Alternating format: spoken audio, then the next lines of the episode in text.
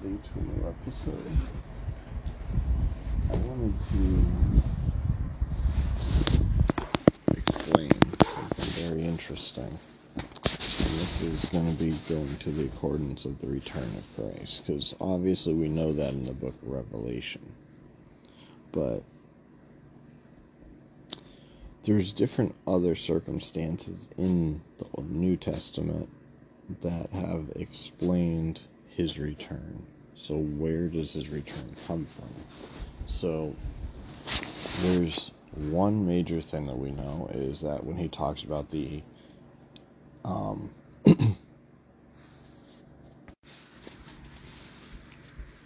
it'll be like the days of Noah, which he states in Matthew 24, verse 37 through 39, I believe. When we go through all of this, what we really need to go is something that happened during his resurrection. Jesus folded the linen cloth that was over his head, you know, the one that he was buried in. Now, in the Gospel of John 20, verse 7, it tells us that the napkin which was placed over his face was not thrown aside or anything like that. He didn't take it and throw it away, he didn't take it with him, he didn't do anything but fold it. And it was placed separate from the grave clothes. And then early that morning, um, while it was still dark, Mary Magdalene came to the tomb and found that the stone had been rolled away from the entrance. So she ran and found Peter and the others and said that they've taken the Lord's body out of the tomb, and I don't know where they have put him. So Peter and the others ran to the tomb to see, and they're like, well, what's going on? You know, we don't know what's happening. The other disciple outran Peter and got there first. He stooped and looked and saw the linen cloth lying there, but he didn't go in. Then Peter arrived and went inside. He also noticed the linen wrappings lying there, and that while the cloth that had covered Jesus' head was folded up and lying there, we have to understand that why was the linen cloth so important? So we have to understand the, a little bit about the Hebrew t- tradition of that day. Now, Hebrews were known to be very clean people. This is one of the issues is when Jesus was known to hang out with Gentiles, basically non-clean people um, or non Jewish people. They didn't believe that they abided by the law because they would eat pork, they would, you know, not wash their hands. This is one of the things that Jesus paralleled in one of his verses. He says, It's not what goes in the mouth that defiles the body, but it's what comes out of the mouth that defiles it. For what goes in the mouth will be expelled, what comes out of the mouth stays with the person forever. And in the same sense, where a lot of people want to, you know, mix and match and try to choose what this verse says, what the what the key component is, is what you say is the thing that holds the weight on you. So when you say something negative, when you say something bad, when you say something that's hurtful, what happens is that weight stays with you. And you don't want to hurt people by what you say. And some people get mad and they say things that they don't mean, and things get put out of proportion. But the one thing is for certain is that Jesus was explicitly saying that, you know, you cannot say things that hold people. He also went toward the Pharisees and called them hypocrites and said that they are the very people that close the gates of heaven to them. Now, why would he say that to the religious groups that followed his own religion?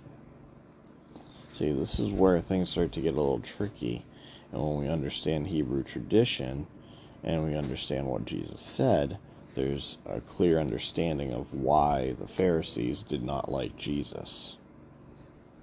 So, now why was the significance of the napkin so important? In the Hebrew tradition, a folded napkin had to do with master and servant. It was also to do with, you know, the reason why they would explain um, whether you're free or slave or something like that. Um, every Jewish boy would learn the tradition. When the servant was to set the dinner table for the master, he made sure that there was a, that it was exactly the way he wanted it. The table would be furnished, and the servant would wait, just out of sight. And when the master had finished eating, and the servant would not dare touch that table until the master was finished, you know.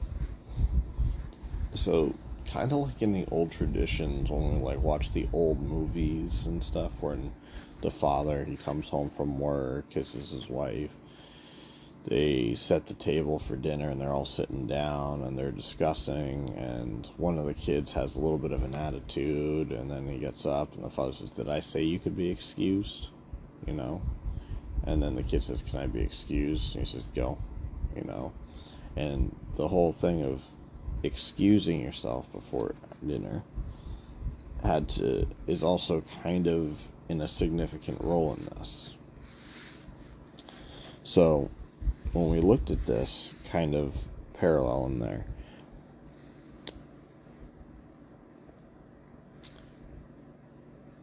the servant would wait just out of sight until the master had finished eating, and the servant would not dare touch the table until the master was finished. Now, if the master was done eating, he would wipe his fingers and his mouth and clean his beard and he would wad up the napkin and toss it onto the table. And then the servant would come over, clean it all up, you know, and it would mean that he's done. Now, we understand in the verse in the Bible when um, when Jesus was on the cross, he was saying in John 19, 20 to 30, and him knowing that all things were accomplished, that this scripture might be fulfilled, you know.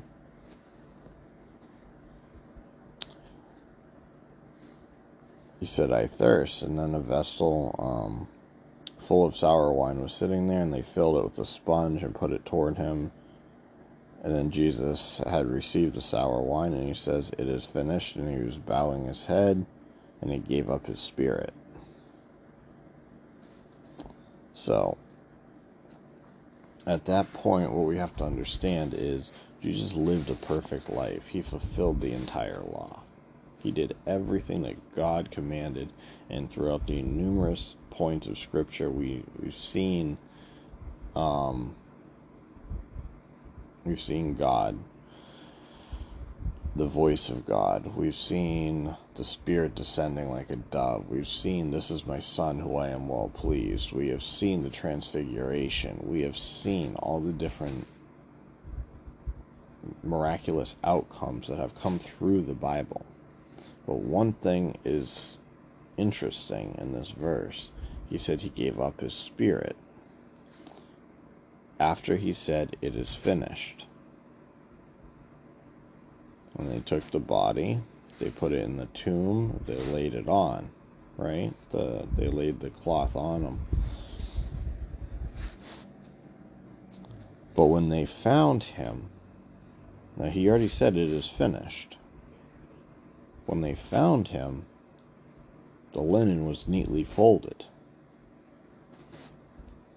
So why was the linen neatly folded? This is what we have to understand. So we went through the whole Jewish tradition and we understand all of the way that the servant and master kind of went with each other. And Jesus always explained that he does the will of the Father. So when we understand this, it when the master got up from the table and folded his napkin and laid it beside his plate, the servant would not dare touch the table because the napkin folded would mean I'm coming back. So we understand this, what the symbolism behind this is, is that Jesus was saying, I am coming back. He goes, The death is, I'm still not done my work. He goes, I am coming back. And then I'm going to take that napkin, that, that cloth, and I'm going to throw it aside. Does that mean that you know, that linen right there that he's going to find it and he's going to take that and he's going to throw it away. No. what the point is, is that he's saying he is coming back because he is not finished. He was finished fulfilling the law. He was finished fulfilling the prophecies. He was finished doing his miracles. He was finished doing all the things that he was promised that he was going to do in the Old Testament. And when the Old Testament transpired into the New Testament and he fulfilled the entire thing, he said, I am it is finished from that point. But his resurrection isn't finished yet, and he will be coming back. And his coming back has been prophesied in the book of Revelation, and it also has been prophesied in the book of Matthew. And the book of Matthew's prophecy of the end of days where it says after the tribulation. It also explains that um, the Son of Man will return. And when we understand the Son of Man will return, when we understand that Jesus is coming back, when we understand all of the functions of this, there's one key component that we are not understanding, and that is is Jesus didn't also know the day he was going to return, only his Father did. So when he returns, we have the whole concept there, the symbolism of him coming back. We have all of that coming because he is not dead and he is not finished. He has come back from the dead, he has been resurrected, and he is still on his march he is still going on this thing. And that warlord, that Messiah that the Jewish people were praying for, that they rejected Jesus for. Jesus came to attack the true enemy of the entire world, which was the sin of the world. The sin is what causes people to fall. The sin is what weighs down our spirit, the thing that sends us into the gates of hell without repentance, without going to Him. And with that, we understand that Jesus is moving forward. He's taking a step forward and he's showing us what the true ways are. When we understand, there's a point where they were supposed to, um, the scriptures were saying that Elijah would return. And in the Mount of Transfiguration, they were saying that Elijah was John the Baptist. And that's why Elijah appeared next to Jesus and Moses. And they're in the Mount of Transfiguration. You had the, the person who brought forth the Torah. You had Elijah to be one of the most powerful prophets known throughout the entire Old Testament. And then you had Jesus. And Jesus's transfiguration was like that of in Daniel 7. And that of which was like that in the book of Revelation.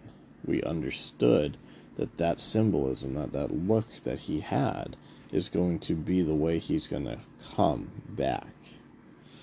And then, when we understand that Elijah was John the Baptist, John the Baptist, being Elijah, gives us the clear indication that John the Baptist was trying to ready all the people, and all the people that followed John the Baptist, they were thought to be radical and people that were not all there, you know, the people that were you know, against the true religion, you know? And this is where we have to understand religion from God, and we have to understand what the truth is. We're under Jesus, we're under the Lord. Even King David said, The Lord of my Lord.